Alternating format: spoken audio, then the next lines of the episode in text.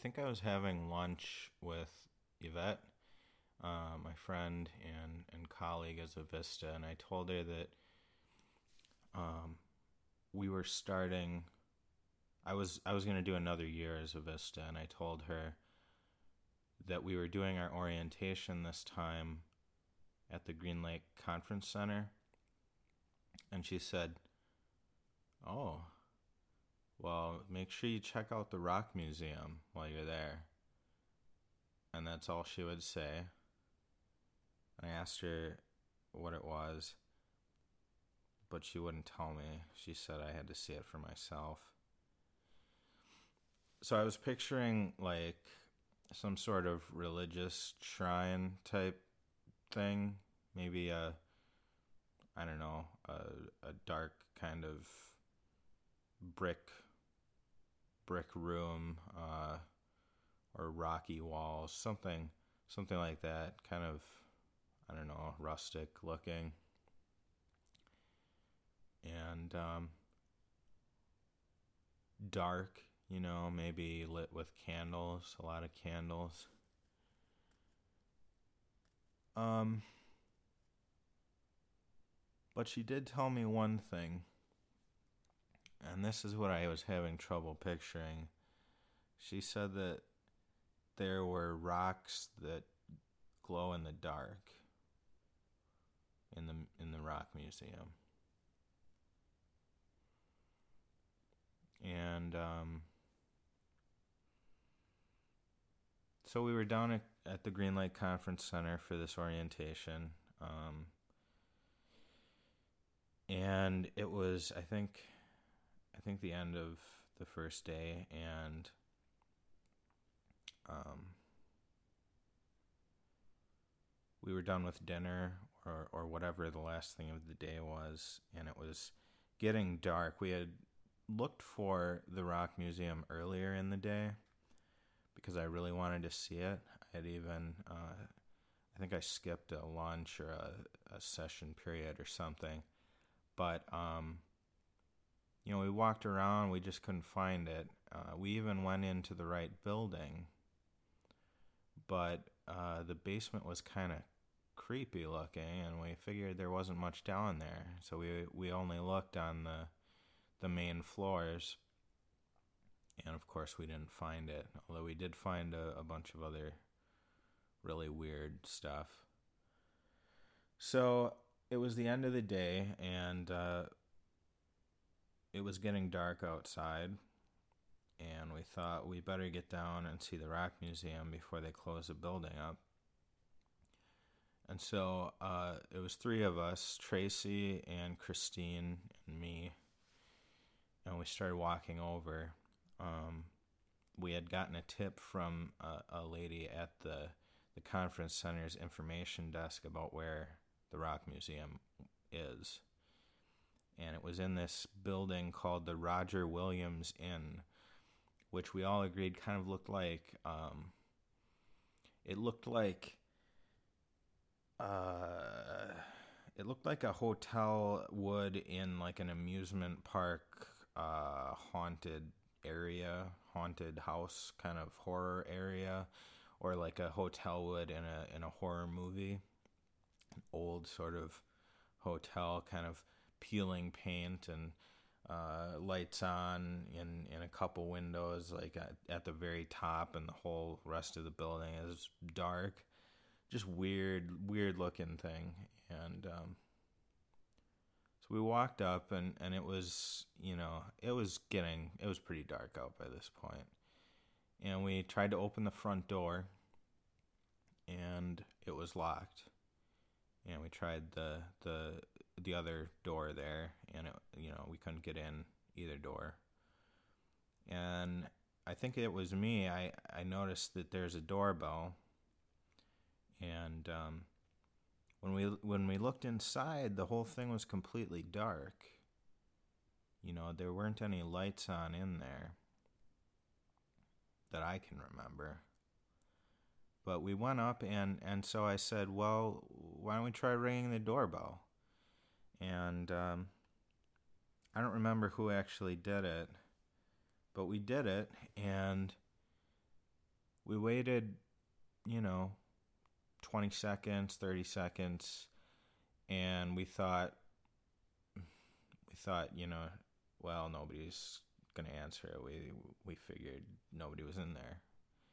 So we started to, uh, to walk away, and then we saw something moving inside. And these two men with, I think, a, a recycling uh, bin, like on wheels, and I don't know, maybe a maybe a, a cart of some sort, like a janitor would have. They came to the door and uh, opened it up, and they left the building and they left it unlocked. And they watched us walk in. So then we were in this completely empty, dark, but unlocked building. And we didn't want to turn on any lights because we figured we probably weren't supposed to be in there. And so we had flashlights and we walked around, kind of tried to figure out exactly where this rock museum would be. And finally, we made our way down a stairwell, and off to the right was a game room of some sort. Uh, I think it had ping pong tables and um, places to sit. Down the hall in the other direction, it looked like there wasn't much of anything. It looked like, you know, a shut door at the end and, and maybe a storage closet or something. But we figured we better check all the doors because we didn't want to leave without finding this rock museum. And so we checked the first door on the left and and there it is. It wasn't anything like I expected it to be. It was a small room, uh, you know, maybe, oh, maybe the size of a large bathroom or or maybe a den, you know, a very small room, but it had chairs lined up, sort of theater style, in front of this pane of glass, and, and it looked like it looked like a diorama you might see it, it looked like the kind of setup for a diorama that you might see at a, a cheap museum. Um, and on the other side of this pane of glass, there were these rocks. And some of them were on turntables. Of course, we didn't know that yet. Some of them were were just scattered around. Some of them were on. Uh, some of them have been made into pictures of a sort. Although it was hard to see just what kind of picture they were. The lights were on and it was bright in there, and I didn't find the rocks to be particularly glowing. But then we located this button and I don't remember what the button said, but when you press the button, a voice would come on a speaker in the ceiling and say, you know, to close the door and turn out the light and and prepare for the show. And so we sit down, turn out the light, and then the lights, the, the, the other lights behind the glass go out.